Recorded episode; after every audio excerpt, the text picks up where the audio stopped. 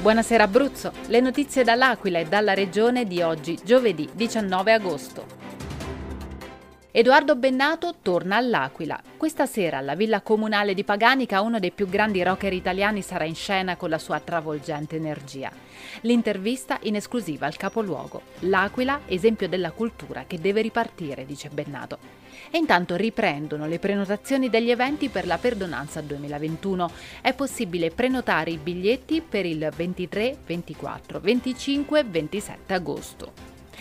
L'Aquila e Sulmone insieme per la transumanza che unisce presentato il progetto Parco Vie 2030. Il 30 agosto all'Aquila saranno presenti i presidenti dei consigli regionali aderenti all'iniziativa. Le interviste di Natal Francesco Litterio. Benvenuti a Molto Lontano. A Tempera nasce un magico parco tematico medievale. Shrek, Elsa, Anna e tanti altri, personaggi di fiabe e cartoni, giochi, castelli, aree di esposizione volatili, zone picnic, Tempera si prepara ad accogliere un parco tematico medievale. Le sorprese di un piccolo angolo incantato ce le racconta Cristin Santucci.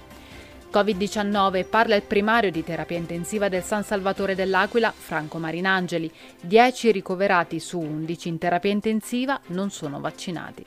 A Montereale lo screening ha scovato un altro positivo su 320 tamponi eseguiti. Restiamo allerta, commenta il sindaco Giorgi.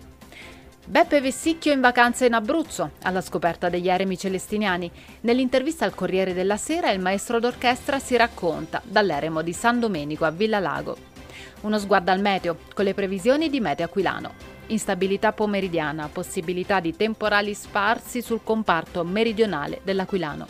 Per tutte le altre notizie e gli approfondimenti seguiteci sui nostri canali social Facebook, Instagram e ovviamente su www.ilcapoluogo.it. Buona serata da Eleonora Falci e dalla redazione del Capoluogo.